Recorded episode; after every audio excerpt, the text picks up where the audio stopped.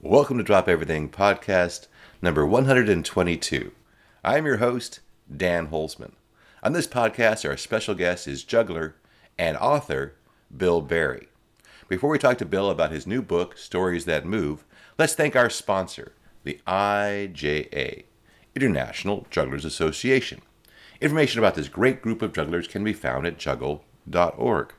All right, drop everything. Get ready to listen to Bill Berry. Welcome to Drop Everything podcast number 122. My very special guest, Mr. Bill Berry. Hi, Bill. Hey, Dan. How you doing, bud? Or should I say author Bill Berry? Author. is that the new title? Yeah, that that is a new title. I'm still getting used to that one. It's very exciting, and it's nice to see someone who's transitioned through so many different levels of juggling, from the career to the team, through the, the end of the team, to the solo work, and now transitioning out of juggling a little bit and expressing your creativity in other ways. I really can appreciate that. Yeah, continuing to evolve and grow. And I think about uh, there's so many comedians and entertainers who start out in movies, uh, like Tom Hanks comes to mind. He, he, he was doing almost all comedy in the beginning, but then later in his career, he kind of started to explore more dramatic stuff. And I think it's important as artists to to explore lots of different things. So, so I'm I'm working on that myself. Yeah, now Tom is being replaced by artificial intelligence, so he's also going through a lot of changes. Absolutely. so we don't even need Tom Hanks anymore. So we we should all prepare ourselves. I saw an article the other day. It was uh, should authors be afraid of AI? And I think I think yes. Yeah. What should authors be afraid of AI? It's just the coming wave where, where artificial intelligence could write as well, especially if given certain specifics, as a, as popular authors. Kind of a scary idea. You know, I, have thought a lot about that, and uh, maybe somebody listening to this will take this idea. But I've I've thought, I wonder if somebody's going to come out with the uh, the AI free seal, where where you can put the AI free seal on your book if you mm. didn't use AI to write the book, so we know it's non AI. But well, if you're using Grammarly does that eliminate the seal right. of AI authenticity? And yeah, I feel like some of the things that have happened with with clean food and organic and how those labels have kind of not held true to their original ideas in, in all ways. I wonder if they would do the same thing, or maybe somebody will come up with something like that. It's like in Grammarly, uh, it also gives you recommendations. Like, wouldn't you prefer to write it like this? You're like, oh, that does sound better. Right. so I guess that is a cheat, yeah, isn't it? Yeah. Yeah. So yeah, I wonder about, but but at the same time, if if you're using real life stories and real life examples from your own experience, I don't AI might be able to eventually genuinely make stuff up, but it'll never be able to make up your exact experiences. Like uh, there, there's one story that I'm so excited to put into book number two, where uh, Jonathan and I were getting off of a cruise ship in Jamaica, and we ended up in the middle of a shootout where somebody was robbing the casino. It was our our first time in Jamaica. We'd been there 15 minutes, and bullets are flying over our heads yeah, there was this really wonderful, magical moment that uh, happened amidst this. And AI could never have come up with this. Stranger than fiction, how it unfolded. So, so I don't think AI is. we're in danger of being immediately replaced. But if anything, I think it almost has more of a danger of bringing us all towards more of a, a centralized view where we're losing some of the diversity of thought and ideas. So I don't know. We'll see. We'll see. And from what I know about Jonathan Root, he's always strapped. Right? He's always carrying a piece, right? So, so not in Jamaica. Not in Jamaica, right? But if you if you need someone at your back, it's Jonathan Root. Oh, you know, we had our back in the best possible ways, and still do, and have, and yeah, there there are so many. I mean, you know, being in a team, there there's so many times where uh, just having somebody there to, I mean, heck, if you're traveling in another country and because you didn't tell your credit card company that you were going to be out of the country and they turn off your card because they think it's fraudulent activity and you're like hey can you check in all my bags because my credit card's been shut off? Or there's just a thousand ways you can look out for each other as a duo that more than make up in my opinion for uh, for the reduction in pay. Well we'll talk a lot about your career with team rootberry but since so many of this, the stories in this first book uh, revolve around your childhood let's go back to the beginning. Uh, where were you born and uh, what was your childhood like well, I was born in California, San Bernardino County specifically, and then uh, my parents were together until my uh, my teenage years, and I had three older brothers, and uh, yeah, pretty uh, to me normal childhood. I'm I'm learning more as I have written about my childhood and shared more of it that it wasn't necessarily the most normal childhood in all ways, but it seemed normal to me. It was the only one I had. And uh, well, that, that, yeah, I'm sure that's for all of us. It seems normal, right? Right. I mean, yeah. How, how do we define normal, or is there even such a thing? But uh, but yeah, I learned uh, juggling specifically in fifth grade. This guy came to our school and he stayed for i don't know if people do this today but at the time this is how he did it he showed up on monday and he was teaching juggling skills out during recess and at lunch and he was handing out these little flyers where you know this was before amazon if you wanted the days of mail order so if you wanted to get juggling equipment from him you had to take this little flyer home to your parents and fill it out and bring a check and order rings and balls and a diablo or whatever you wanted but um i was i was just petrified of him and too shy to actually go talk to him. But I did get one of the flyers, someone's desk, and uh, ordered some juggling equipment. And uh, over the next couple weeks, taught myself how to juggle. But I'll I'll never forget. At the end of the week on Friday, he ended up doing a little juggling show, and I was just so amazed. And being a kid, I I immediately thought, someday that's what I want to do for a living. Wouldn't that be the greatest thing? and eh, it was, you know, just kind of the whimsy of a child. I didn't really think much about it. But when my juggling clubs and rings came, I learned to throw it behind the back and under the leg. And then I was, I'm doing air quotes, better than anyone else I knew. So uh, I kind of put it down and into uh, middle school, high school, I was playing soccer and then got into hacky sack and really didn't think that juggling was going to be a career option by any stretch of the imagination. But uh, but yeah, ended up getting out of high school, working a bunch of part-time jobs, not finding any way to get ahead, getting super frustrated that I couldn't get ahead. And then, um, of all things, my, my high school job had been at a Little Caesars Pizza. And they hired this delivery driver to deliver pizzas, and he could juggle five. And I had not met anyone since elementary school who could who could do five. So um, I was so inspired. I started practicing every night. It took me a couple weeks to get to where uh, I could do five a little bit. And yeah, that, that was the beginning. I think it's good too sometimes because, like, when you're in a vacuum juggling, sometimes you do think you're the best. Or you kind of think, okay, right. I've discovered everything I need to know about this activity, juggling. And maybe it's till you meet another juggler or you go to your first convention or festival and you go, oh, I've barely scratched the surface. Right, right. Well, have you heard Ivan Pecel's story? I love this story. No, no, please share it. So uh, he had bought Professor Confidence's The Complete Juggler book, and he had gone through and learned essentially everything in that book. And having exhausted the book, he thought, man, I'm I'm probably one of the best jugglers in the world. And then he went to his first convention, and it was that exact moment you described, like, oh, oh my gosh. He, he said he walked in the gym and Garfield was over there doing eight or something like that, and he's just like, oh, there's a lot more to this. now, were you interested in show business in general when you were a kid? Did you did you go see a lot of movies, or were you in any kind of high school plays? Because a lot of people get in it through drama, and then they sort of discover juggling, and other people discover juggling, and then realize they have to kind of make it into some kind of show. So definitely more the second, but uh, some of what you said there, I, I, was doing drama in high school, and I actually wanted to be being very introverted. I never wanted to be on stage. I wanted to be a backstage person, running sound, light, setting sets up, and I really enjoyed that creation side of it and the building side of it. I grew up in my oh, I guess this is important. My dad had his own company growing up. It was a sign shop, so I'd get off uh, from elementary school or middle school, and I'd be hanging around the sign shop all evening and uh, watching him work and learning how to build things. And so, working backstage in theater kind of felt similar to uh, to that in a in a small way. So I kind of envisioned that's what I was going to do. But uh, yeah, just like you said, I, I fell in love with the idea of doing this juggling thing. And this guy who I'd worked with at Little Caesars, he was doing some gigs, and I was trying to get him to like teach me or who's your agent and uh, right he, he gave me a few tips but it was like hey you bother me kid kind of thing.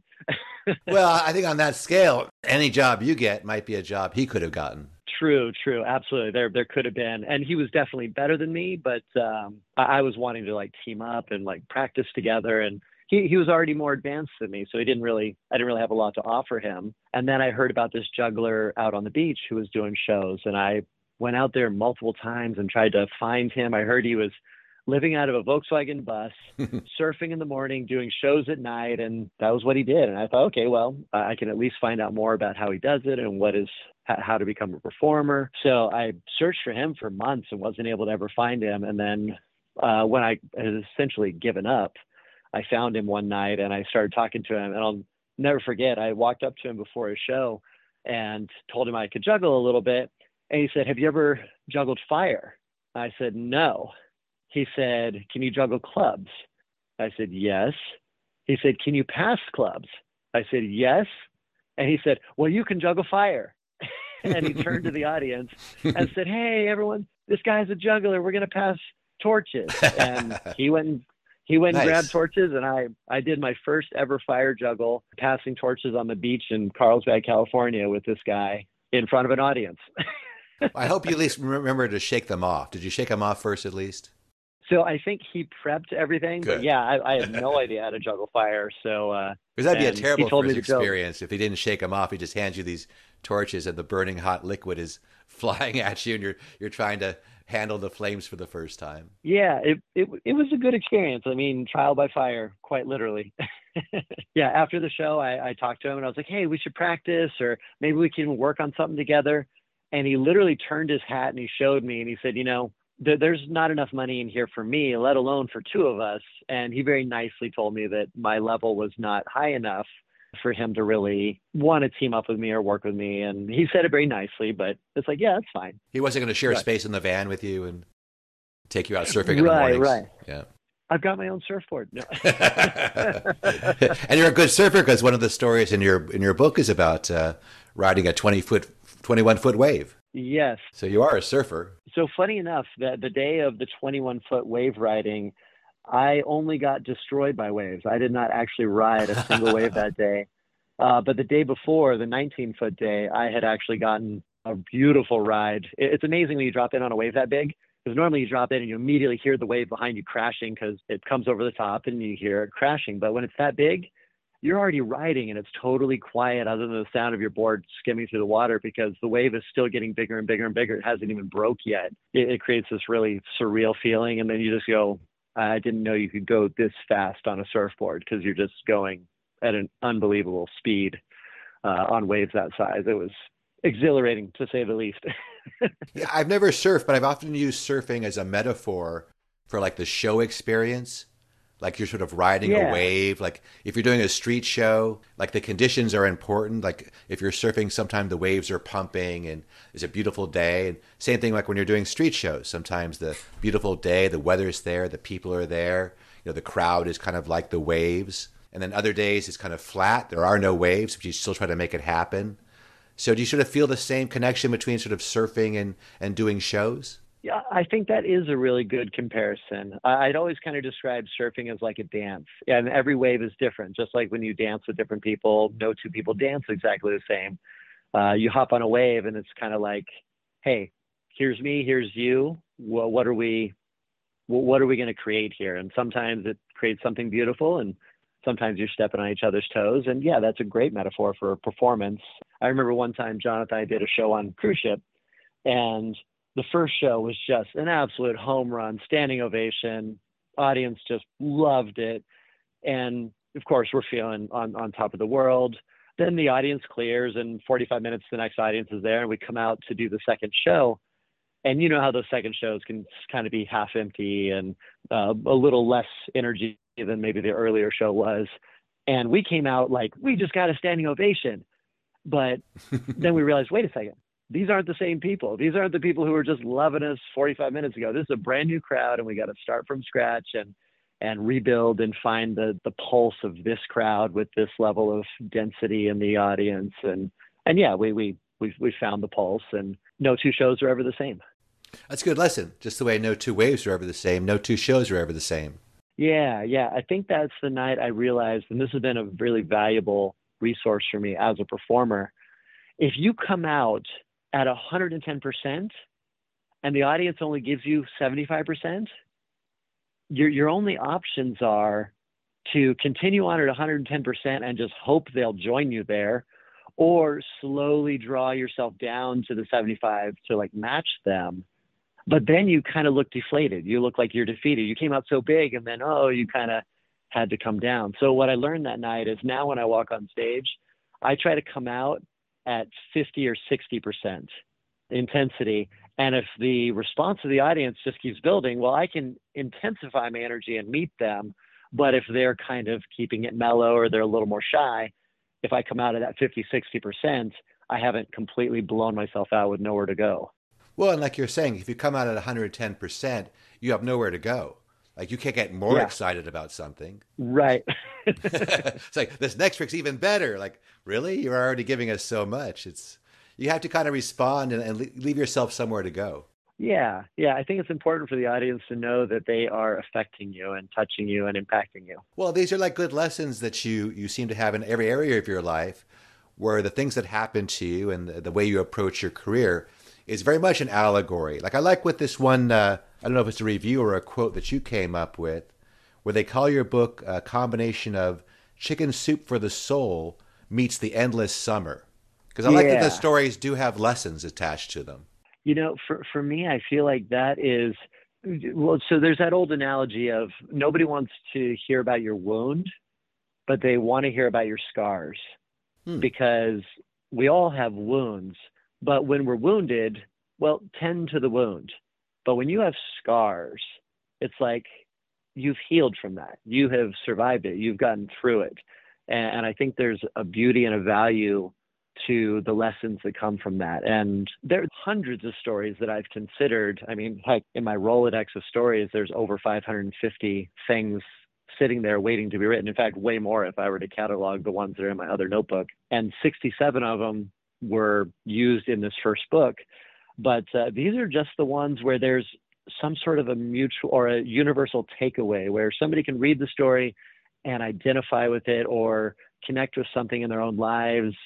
And that was the goal at least. So you never know when you're a creator or creative you never know how your stuff is going to hit until you just put it out there. That's that's the the, the trust or the faith of the creative process. But uh, i've gotten some really great feedback that makes me think that that that goal is being achieved in some ways for example one woman who had the book let a friend of hers read it and after she'd randomly cracked open one of the stories and read through it, she pulled out her own, you know, those uh, black and white composition books. Mm-hmm. Yeah, the, the, the notebooks. Yeah, yeah. So she pulled out one of those and she started copying one of the pages by hand, uh, verbatim.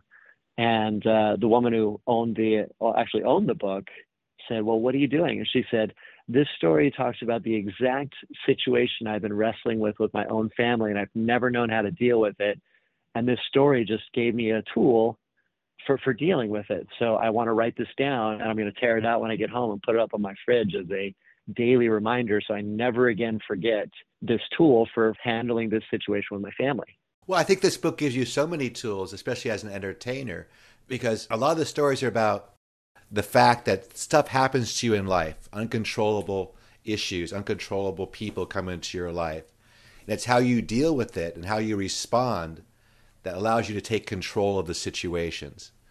And I think that's such a valuable lesson that we're not victims. And I think a lot of the stories, they do deal with bullying because it seems like uh, your brothers, as, as opposed to being sort of supportive older brothers, they did cause a lot of early trauma in your life, it seems like. Yeah, they, uh, uh, one person who'd read the book said, Are you close with your brothers? And I said, Not, not really. And they said, Yeah, I can, I can see why. and, yeah, it's easy to see why. They um, seem pretty horrible. well, and I deliberately left the names out of the majority of the stories regarding brothers because I have three brothers and I didn't want to out anyone directly. Mm. So I really was trying to be as gentle and merciful as I could be because they can hide behind the anonymity of saying, oh, that was one of the other brothers. Right. But at the same time, I wanted to get some of those messages out there of, of like the ripples, the, what seems like just harmless teasing to to your sibling or something can have ripples that go out and and create situations for them elsewhere. But you know, at the same time, I, I think when you go through certain things, it gives you a compassion or an understanding for for things that you might not have if you hadn't dealt with that. Well, it also allows you to share that understanding. I think one of my favorite stories was uh, the subtle probings of the bully, where the bully has a tactic of asking you very nicely to do something just to get your compliance, just sort of test the boundaries. And I thought that's a very interesting concept. Yeah. So um, I've seen so many different examples of that. And in the story, I talk, I, I, don't really identify, if I remember correctly, I don't really identify as specific in that. That's sort of a story where there's a, a little bit of a broad generalization. But yeah, um, there are so many forms of bullying, and you kind of have to become adept to all of them. Because I was raised just to be really nice to other people and and uh, turn the other cheek and the, the, these principles of pacifism and and but the thing is with a playground bully specifically they, they just see that as weakness and an invitation to keep uh, tormenting you more uh, another thought that comes to mind there, there's that i don't remember what her name is and i apologize but she does these live art exhibitions where for example she'll stand there and the passerbys can do anything they want to her they can slap her they can pinch her. There's a table with tools on it. I think in one of her exhibits, there was actually a gun on there, and people oh. were pointing the gun at her. And she was doing a, a social experiment to show what people would do to someone when there was absolutely no repercussions and no. And I'm not saying that all people would do that, but it, it was a very interesting experiment. And I, I think uh, people will sometimes push to see if they can. And if you don't give any resistance, they'll just keep pushing until they find your edge. That is their objective to just say, oh, well, how much can I get away with with this person? And most people aren't that way, but every now and then you meet someone who is. And if we go back to show business, that's like the agent sometimes. Like, what can I get away with? What can I ask this guy to do? How much can I push before they'll say no? Uh, interesting. Yeah. You know, people have such a mixed relationship with agents and, and I get it. I, have I've had many, many debates with uh, entertainers over the years and some people love agents. Some people just really don't like agents. Um, I've always really liked working with agents and I think part of it is uh, we work with you. You know Bill Fry from back in the day, of course. Yeah, he was with uh, Gravity's Last Stand, a very funny three-person, or maybe even more, uh, early juggling act. Yeah, exactly. So he and uh, Carol Studer, they started everything but the mime, and uh, have run this great agency. And I, have been working with that agency since 2003 or four. In fact, when we won IJA, I met Bill Fry the next day in the gym, and he told me I'm the most successful juggler you've never heard of, and I thought that was that was cute and funny. We got chatting, and he said, "I really like what you guys did."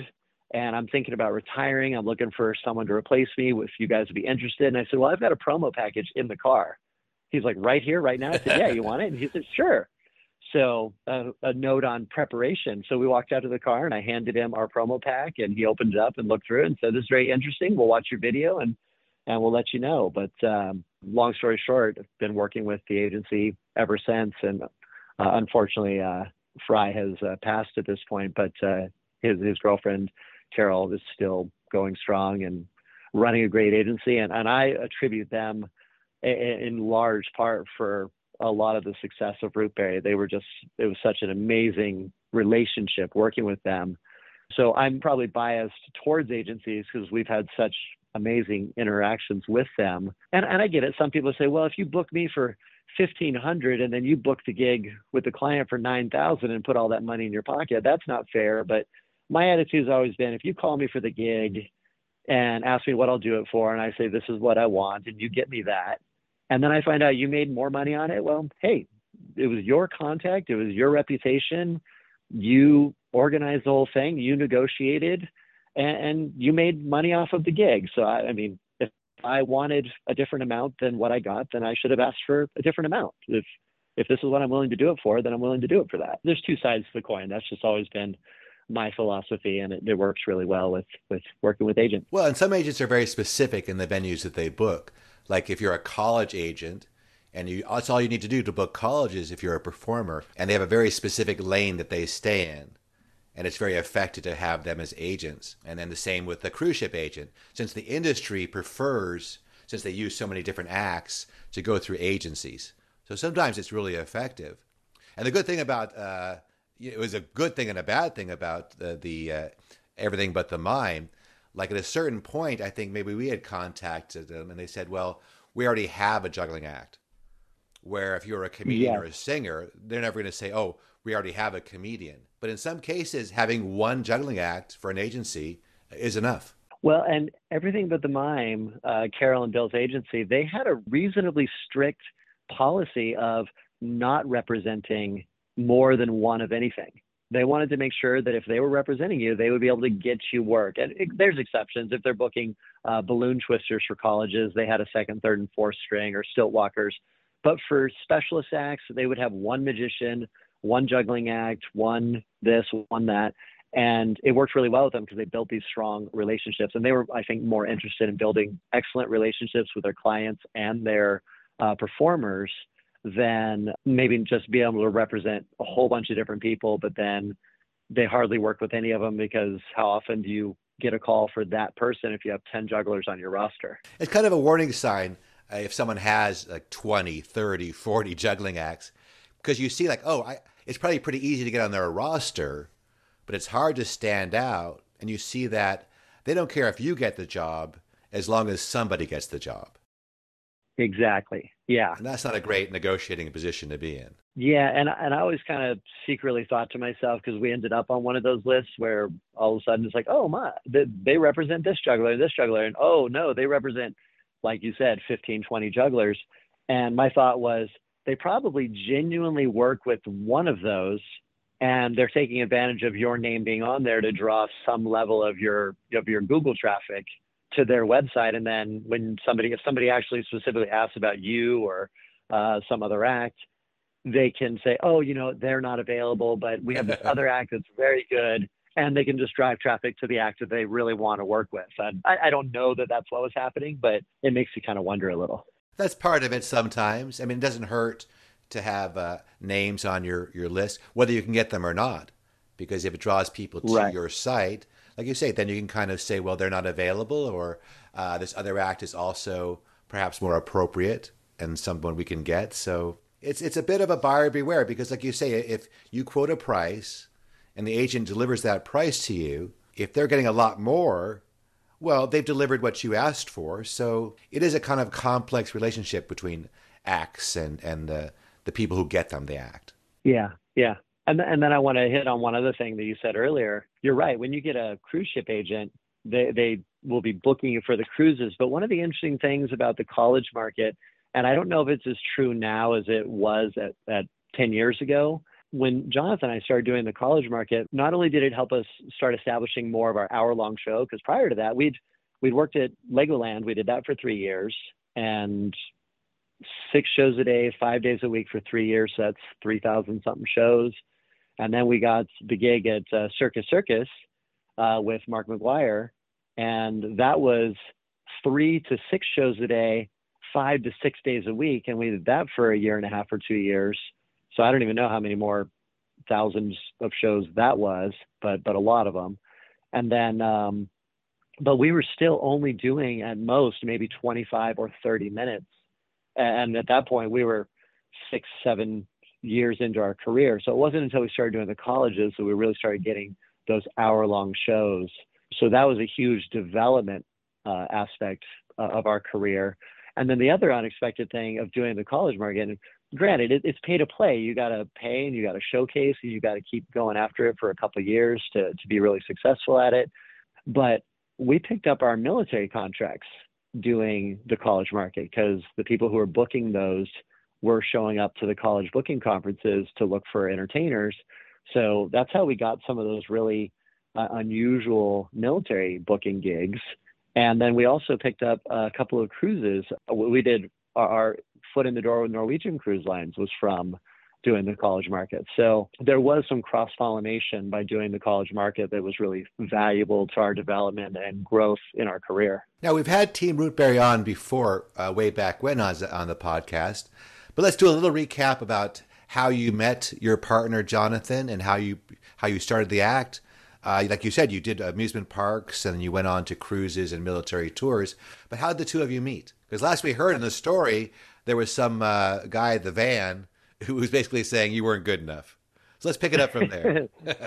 so yeah, so not long after that, I started just cold calling different entertainment bookers around the area and trying to find out what they would charge to to have a juggler come out and do a party or something. Because I, I I had no idea, and I had no idea where to start, and you couldn't just hop on the internet at that point and look this stuff up. So um, the third agent I called, Barnaby Entertainment, uh, the guy's name was Benny, and we started chatting, and he was like, "Oh, so you're a juggler?" I said, "Yeah," and he said, "Let me put you in touch with my juggler." So then he gave me Jonathan's number, and I called Jonathan. He told me he was right in the middle of moving, but if I could call him in three weeks or something, then he, he'd have a little more time to chat. So I put it on my calendar and I called exactly three weeks later, and this sweet little lady answered. I found out it was his mom. And she said, Oh, no, he's moved out, but let me give you his number.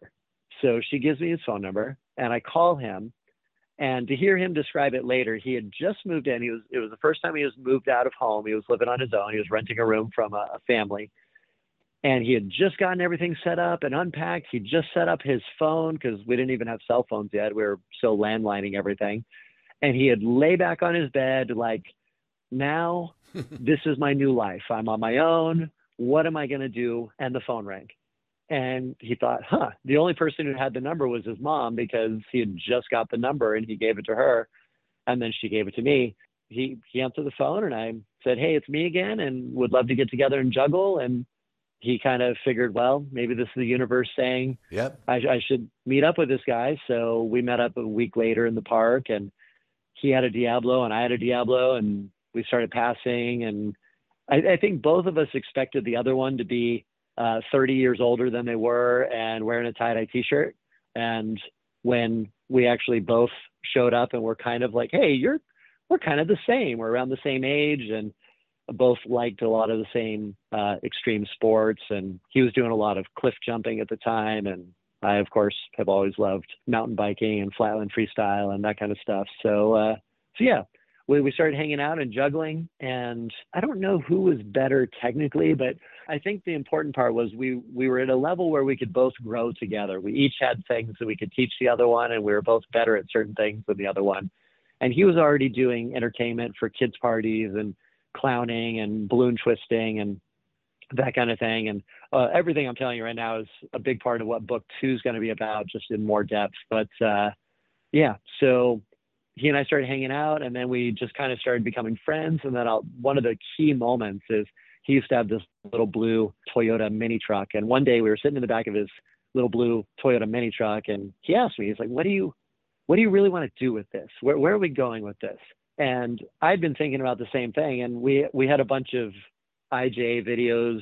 Somebody had given us one of those big, a big cardboard box filled with those uh, VHS tapes that are all on the long form recording where you put it yeah. in, it's all grainy and sure, it's sure. six or eight hours. exactly. You have, you have, good jugglers, but then you have like, like four hours of circus jugglers in the shot from the fifth, the fifteenth row or something. Exactly. Those very, very, uh, very uh, developmental for a lot of us who look back on those days with fondness.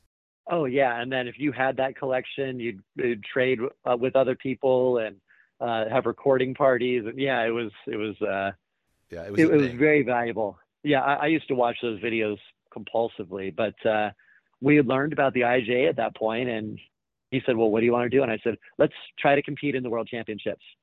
And he kind of like rolled his eyes and laughed, like, "Yeah, like that's ever going to happen. Like we're ever going to be that good." And then uh, I said to him, "Well, what do you want to do with it?" And he says, I'd like to visit 30 countries before my 30th birthday and 40 countries before my 40th birthday. And I now is my turn. Now I rolled my eyes like, oh geez, so like we're ever gonna visit 30 or 40 countries. Like, yeah, like that's gonna happen. We said, well, why why don't we try to do all that? And it's like, sure, why not? We've we've just set uh, we've both set unattainable goals, or that's what it at least felt like. Now let's go for it. We at the, not long after that, he was friends with a youth pastor who gave us keys to the youth uh, church area. And we started training Monday through Friday. We'd show up in the morning. We'd do minimum of like 30 hours of, of training Monday through Friday.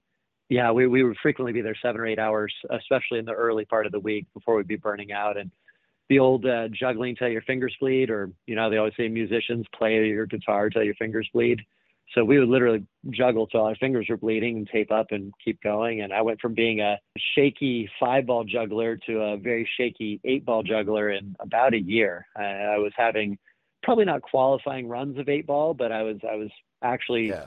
seeing the pattern start to develop after just a year's worth of practice. That's how much we were practicing. Yeah. At the end of that, we went to the Edinburgh Fringe Festival. We'd been saving and saving and saving, and, and we went over there and totally got our butts kicked. We were not ready for it. Well, that's ambitious at your at your at your level of not really having done that much together. That's a pretty. You know, there's a lot of lot of acts out there to compete with. Oh yeah, and well, we needed it. It, it showed us like how much more we had to grow and how much uh, we still had to learn. And the, the only reason we got through it was Jonathan had the foresight to fill an extra suitcase with uh, 260 Qualatex balloons, and we were twisting balloons in the park because we were not making any money on our on our street yeah. show. In fact, the first street show we did, afterwards we passed the hat, and people dropped in a few pence. And then this homeless guy who'd been watching the show walked over and he dropped in a one pound coin, and he said, "You need this more than me." Well, I could really picture that moment with you and you and Jonathan in the car because you know where you sort of make a commitment to to this life and to being jugglers and what do you want to do because at a certain point I think it's important to say to ourselves those of us who want to be jugglers, you know, professional jugglers, since it's a kind of a outside the box kind of thing to admit to say, yeah, I want to be a professional juggler. I've made that commitment whether the the parental uh, units uh, were encouraging or your friends were encouraging, at a certain point, we have to make that commitment if we want to pursue it because of the practice it takes and the amount of dues you have to pay to say, yeah, I want to be a professional juggler. And if you can find somebody who wants to do it with you, that's great. Yeah. Well, absolutely. And having someone to do it with was so much better than doing it just by yourself. In my opinion, that's that's what made it work for us. But you're right. It, it, you have to you have to commit to it with such an incredible level of dedication and desire to make it happen. And yeah that's that's what we did. And there was a lot of stuff we didn't know. And then, then how'd you guys get uh, legoland? Because that was a, a big i'm sorry to cut you off but uh, how'd you guys get uh, legoland? Because that was another big step for you guys. Yeah great great question. When we came back from the edinburgh fringe festival we actually didn't have we had been sharing a, a small apartment when we left and we let that go because we couldn't afford to go to the Edinburgh Fringe Festival and keep an apartment. So when we came back, we were both essentially we landed back in San Diego with nowhere to really go, either of us, and kind of bummed around on friends' couches for for a few weeks until we both found rooms to rent. Yeah, the struggle was back on. I was twisting balloons table to table at restaurants, doing kids parties, dressing up as characters and or as a clown and doing parachute games and that's what he was doing too and yeah the first year i was a professional juggler i'm doing air quotes again I only did two gigs where I actually juggled. The rest of them were kids parties, and but it was closer than working retail or working at the pizza place. Like sometimes you just got to move yourself a little closer to what it is you want to be doing, uh, even if it isn't the thing you want to be doing. You you just keep taking steps that move you closer to it. And I was getting over a little bit of my shyness, and yeah, having definitely some hard knocks. In fact, you mentioned uh, earlier, I think before we started recording, how uh, you'd read uh, the end of the book, and there's a teaser for book two, and how there's a, a yeah about your first yeah. gig. yeah, it talks about my very first gig and, and the travesty that uh, that occurred there. But I, I I think that story is hilariously funny, and it was so traumatic. I thought I would probably never perform again, but uh, here I am, still still going at it. Glutton for punishment. well, I think it sort of shows people who want to do this uh, the importance of perseverance. But at a certain point, I hate to admit it, but you, but you have to pay your dues. Oh yeah, well, and then back to Legoland. So that that was truly the beginning because we came back and even though we'd gotten our butts handed to us at the Edinburgh Fringe Festival, we threw it right on the resume. And when we went to do the Legoland uh, auditions, we had no chance. There was no way they were going to choose us. That juggler who had been performing on the beach that was was like, eh, you know, keep keep going, kid. Yeah. He was there auditioning. Sean McKinney oh. was there auditioning. You remember Sean, of course. Of course, of course. And uh, Jeff King.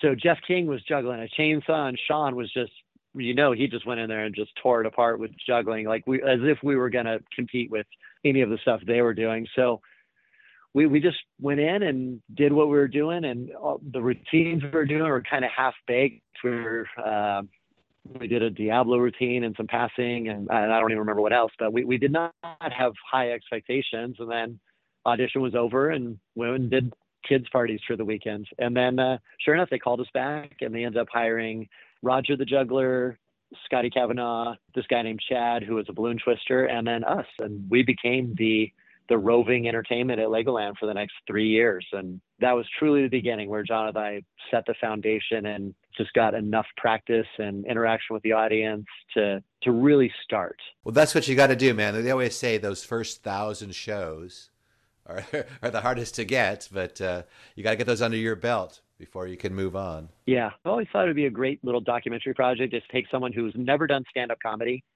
and have them you film them do a hundred open mics and they do like a boot camp or whatever but you film them and make a documentary through the process of them performing a hundred times and working on their set and seeing the the evolution of them through that hundred shows. Because like you said that first the first thousand i mean it sounds so daunting to people when they're starting well you got to get through your first thousand shows.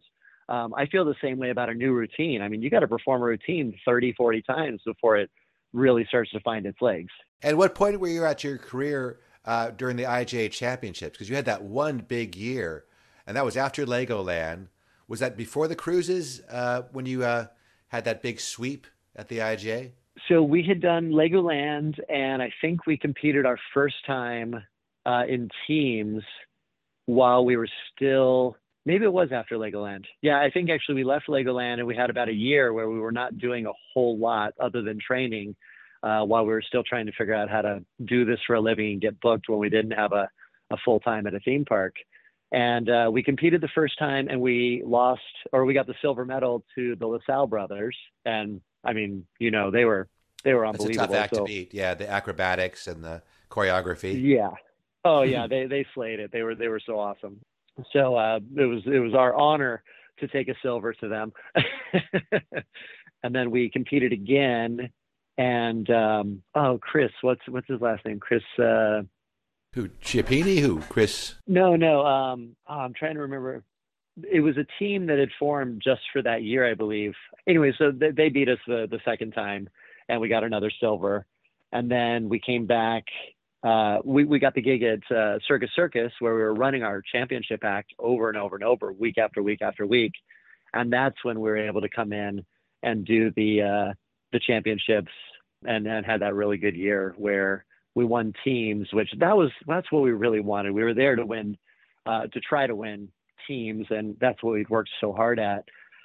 And that act was so well prepared and kind of fun. If you remember, we'd kind of it, it was essentially the normal act we did, but we'd put a spin on it and made it kind of fun and different for the IJA stage. And then didn't you bring some other performers on as well? Was it the kind of interactive and was it? Oh yeah, judged. I forget exactly the theme, but it seemed like there was a lot going on on stage. Yeah, we had Ben Schoenberg as a referee, and uh, right, right, right. uh, Robert Nelson and Reese Thomas were uh, yeah. were uh, judges. We brought our own quote judges and had them on stage, and then uh, Bryson and Ivan Pecel were the announcers, and it was kind of a sports theme, and there was cheerleaders and a, a, fan. Matt Hall was playing the part of a, mm, yeah, of a fan who wanted an autograph. And yeah, I was there. Yeah, yeah, so yeah, it was it was a little uh, crazy and chaotic, but it was fun, and that's that's what we wanted to do. We wanted to do something different and fun.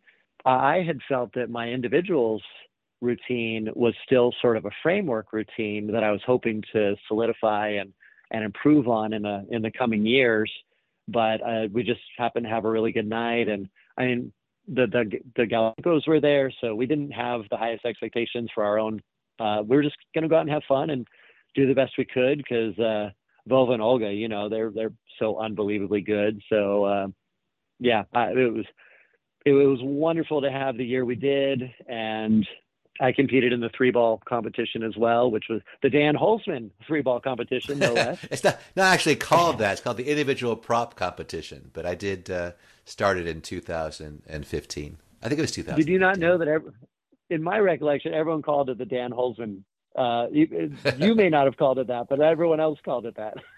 and I still think it's the fairest way to compete.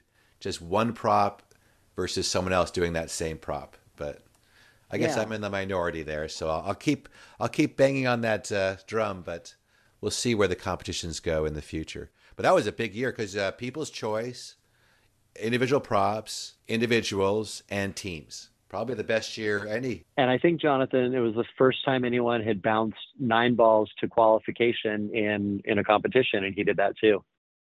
Okay, big year, and that's did that lead into the cruises? Because I think that's another thing we haven't really talked about is how you got onto the cruise ships, and then let's share maybe uh, one or two cruise adventure stories.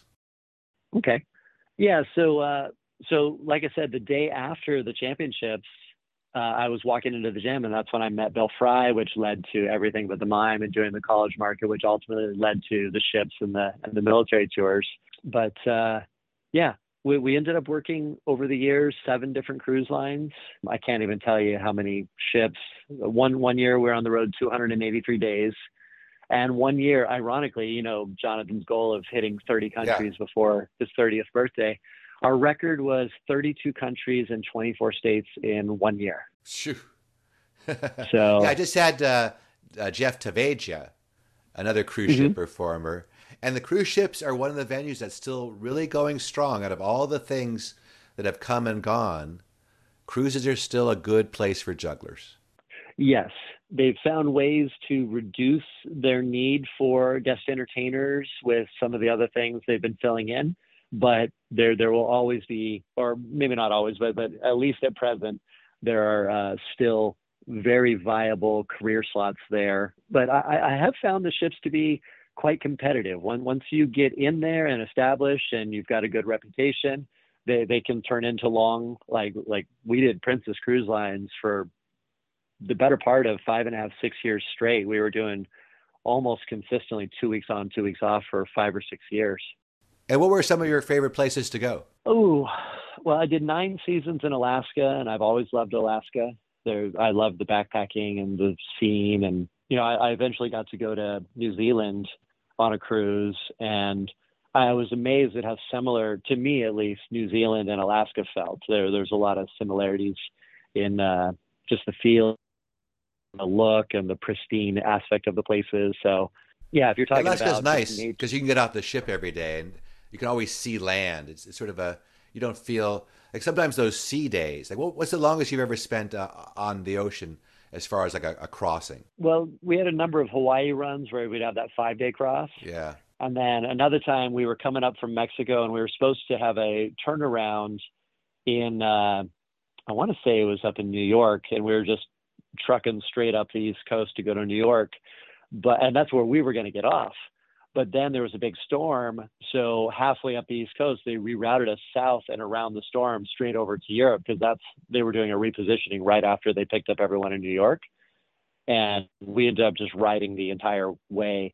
So I want to. That one was long. I want to say that was that was uh, because we already had several days at sea just going up there.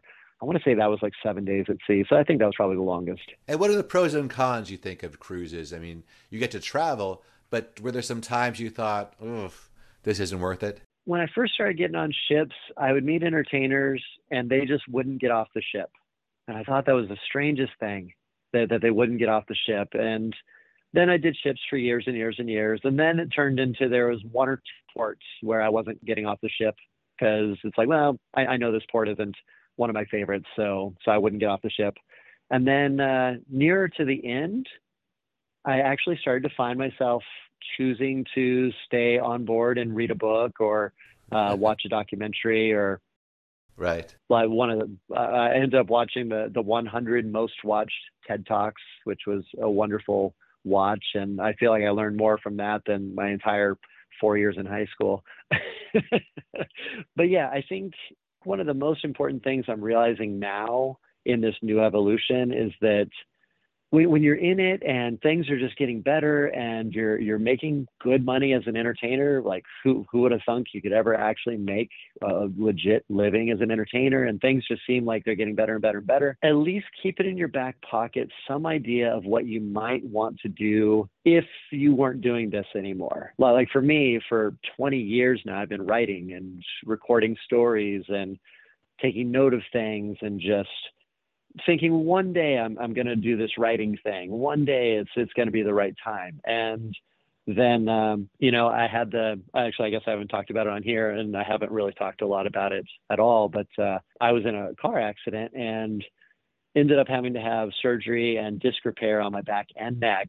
I think they did four or five discs in my neck and one on my back, and it uh, it laid me pretty low for a while. And that that was what happened with Rootberry. Is Jonathan, understandably, was kind of like, hey. Uh, we haven't done any gigs for a little while now. Are you going to be able to come back from this? And I would say, you know, I don't know. I don't know if I'm going to be able to come back from this. And he understandably had to find work, and I was scrambling to find other work. And by the time uh, I, I feel like really just this year, I've really started to finally. Uh, I don't think I'll ever be in the physical capacity that I was before, but but I'm getting back to some semblance of my norm. And uh, Jonathan's, of course, uh, got some other career options that are going, and I've been working on some other things and getting the writing going but uh, that transition and, and, i'm actually still doing entertainment as well and starting to ramp that up again now that it's it's uh, i'm i'm healed and the entertainment is coming back post covid even after covid was over it still was a little bit slow at first i thought but maybe everyone else had different experiences. But yeah so that that's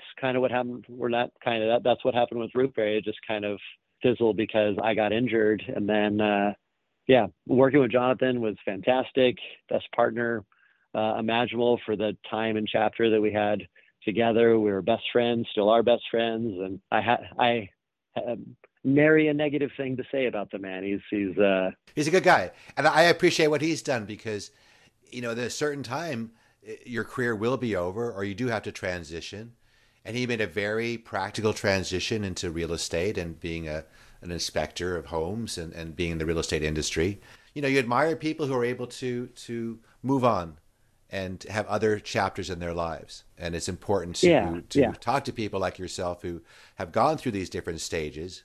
And the one thing I never did, which I want to talk a little bit about, were these military tours. Uh, which which uh, branch did you do, and where were some of the places you went? So uh, one of them was USO, and the other ten were MWR, so Navy. And um, yeah, we we had some amazing experiences and adventures. And yeah, it was let's see, Bosnia, Kosovo, Bahrain, Lebanon, all over the bases in Europe and England, Cuba three times, although one of those times was for the Boys and Girls Club, not for the military tour. And then we've been to Guam a couple times, South Korea, Japan. I'm probably missing some. Oh, yeah. And then there's been some bases up on the East Coast that we've done uh, stateside but yeah, that it gave us the opportunity to go some places and have some experiences that uh, that we normally would not have gotten to uh, get into at all. And and like I said, in, in, book two, I'm going to go into some of those crazy things in depth and uh, the customs agent in Aruba who tried to extort us, and I put my feet up on his desk. in, in I was refusing to to comply with his. He was trying to charge us something like a thousand dollars uh, I have it written down in my notes. So it's something like a thousand dollars a blade for all of our juggling knives. Oh, funny. Yeah. yeah. And and I just told him no, uh, no.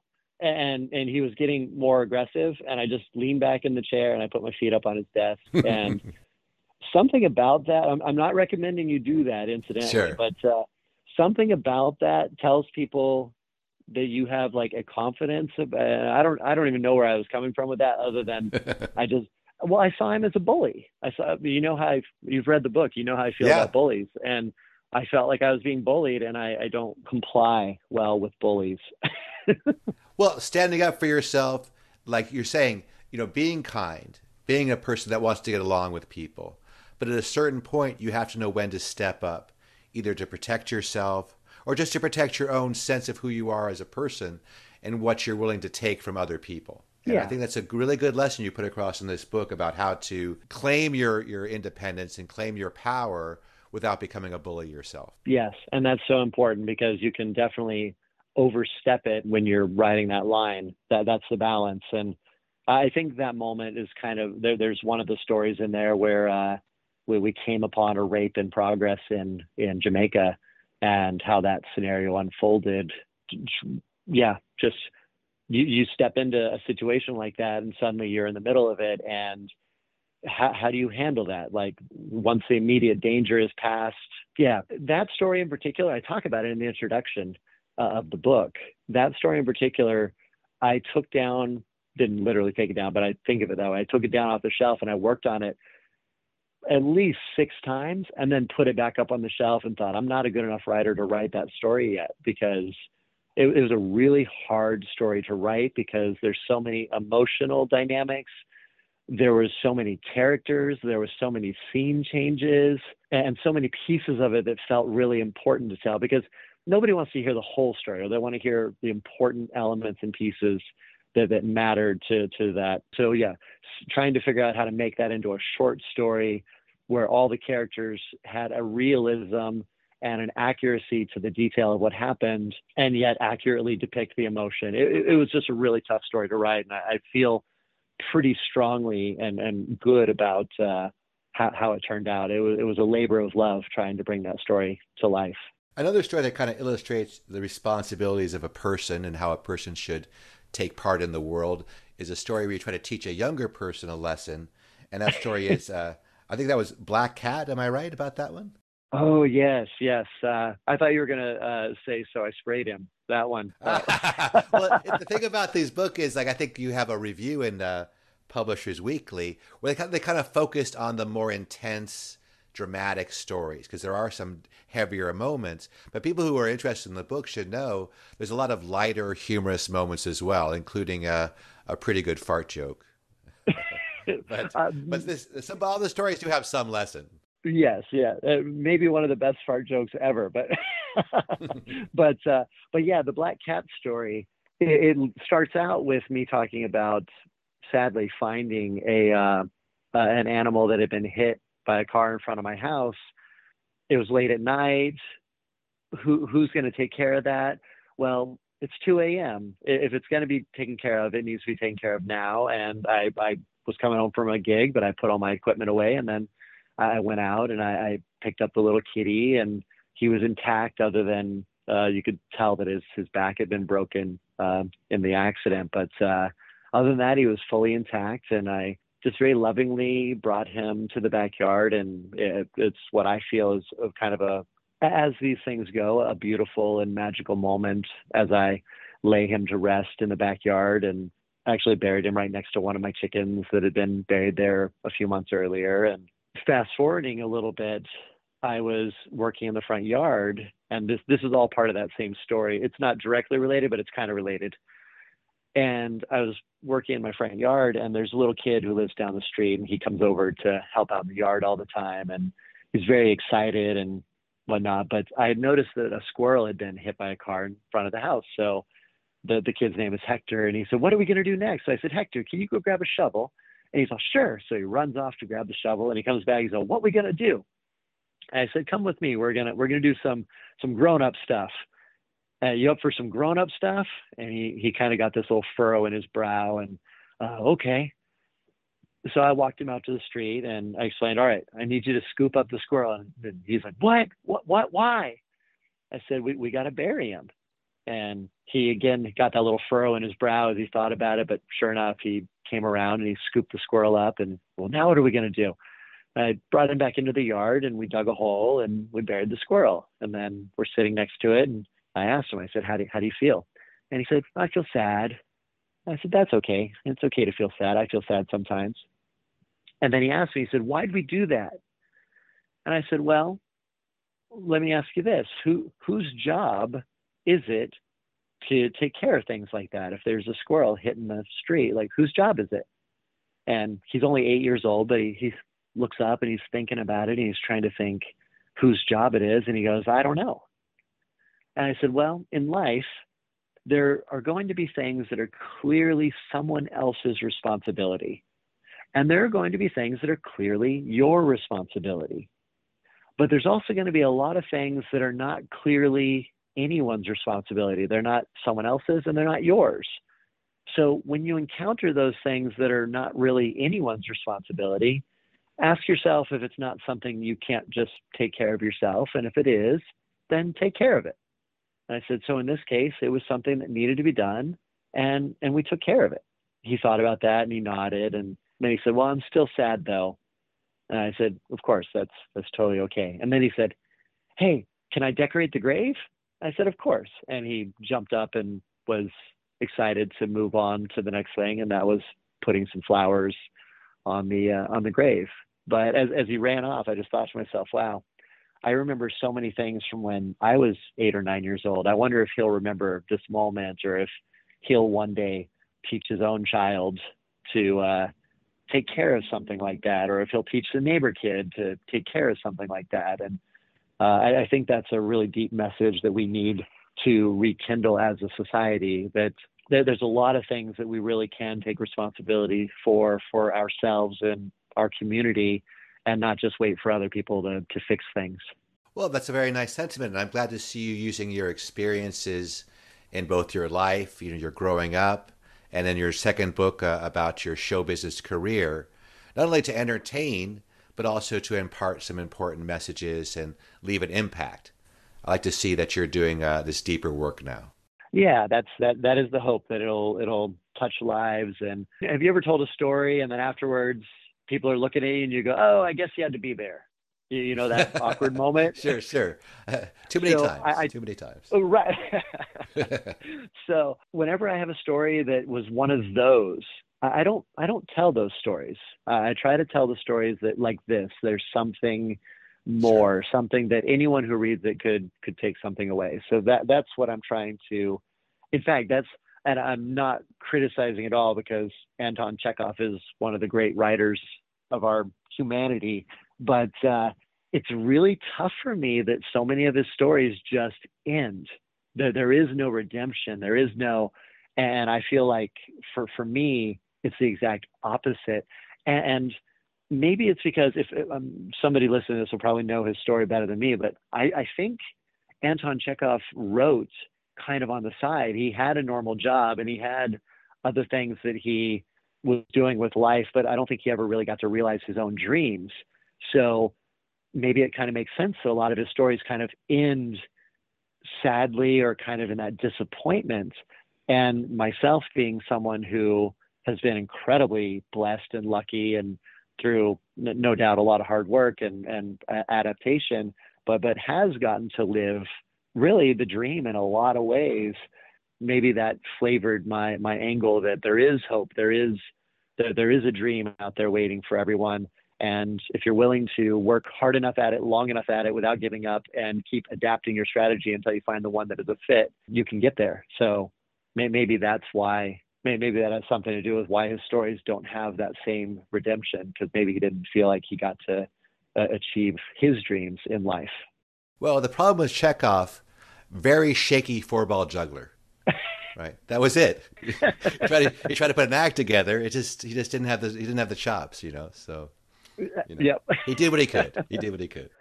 Exactly, exactly. Well, it's so exciting to see where you're going to go. Now you're still performing. Are you still doing uh, sword swallowing? I know that's one of your skills. So that was one of the worries with the uh, with the neck surgery in particular. I had lost a lot of my flexibility, so I was really struggling with that for a time. But that seems to have been slowly but surely coming back. I'm getting a lot of that back, and I'm doing a lot of the yoga. But but yes, I, am performing. I, I'm, ramping up a little bit more of my yoga lecture series, and I, I, I do these uh, teach-ins for yoga teachers in training and i talk about sort of finding the edge and quieting the mind and some of these other skill sets that i'll actually go into a lot of that in book number three i'm also running my st pete microfarm my my home garden project which uh, is another longer term goal some of the things i want to do here and then uh, multiple books on the way and you also have been uh, doing some gigs as a duo. So even though you've gone past Rootberry and done solo work, your love of duo work has led you to, into another sort of team act as well. Yeah. So uh, after I started to recover, I got a couple of local gigs, and I reached out to Noah Royak, uh, who's a local performer, and said, "Hey, you want to you want to do a couple of these things with me, and it'll be fun." And and we started working together, and uh, and yeah, we we had a really good time working together, and then we actually started picking up some of the uh, college market. And he's at the point in his career where he's just about to just totally take off and skyrocket. And he's, he's been developing a lot of totally unique and original routines and he's got he's got to leave me behind. No, no but uh but yeah i feel like he's about to have the run that uh, jonathan and i did. And as much as i love performing and everything i don't think i want to have the gone 283 days a year run anymore. Yeah. i love going out and doing some shows and i don't mind flying out and doing a college here and there or 12 days for a military tour or something. I'd love to do all that but he, he's ready to have that full run, and I think I'm ready to keep performing locally. And, and you've you've said this to me before. You, you you've always said, you know, even if you kind of back off of the performing, don't ever stop. Just just keep like to put this much into it and then stop. Don't do that. And I think that's such a wise piece of advice because even if we're not performing at the absolute peak level that we ever did, we still have an amazing amount of ability to to go out and entertain and put a smile on the face and just stay sharp with it. And, and I think that there's a tremendous value with that as well. Well, I look forward to seeing what you're going to do in the future. I look forward to book number two. And for all the listeners, don't forget, you can go to Amazon.com and pick up Bill Berry's new book, Stories That Move My Life in Many Allegories. And of course, don't forget to leave a nice review and rating because that really helps authors like Bill with their careers. So uh, go out there, drop everything, but before you do, buy Bill's new book at Amazon.com. Thank you, Bill. Thanks for being on the podcast and being a guest on Drop Everything. And best of luck with your, your upcoming uh, books and your shows and all that life has to offer you. Thank you, Dan. Always a pleasure catching up with you and all the listeners. I hope you enjoyed Drop Everything podcast number 122, my conversation with juggler and author Bill Berry. Before you go to Amazon.com to purchase his new book, Stories That Move, check out juggle.org, the home of the IJA, International Jugglers Association. Find out about this great group of jugglers and their yearly festival taking place next year in Green Bay, Wisconsin. All right, go out in the world and drop everything, except when you're juggling.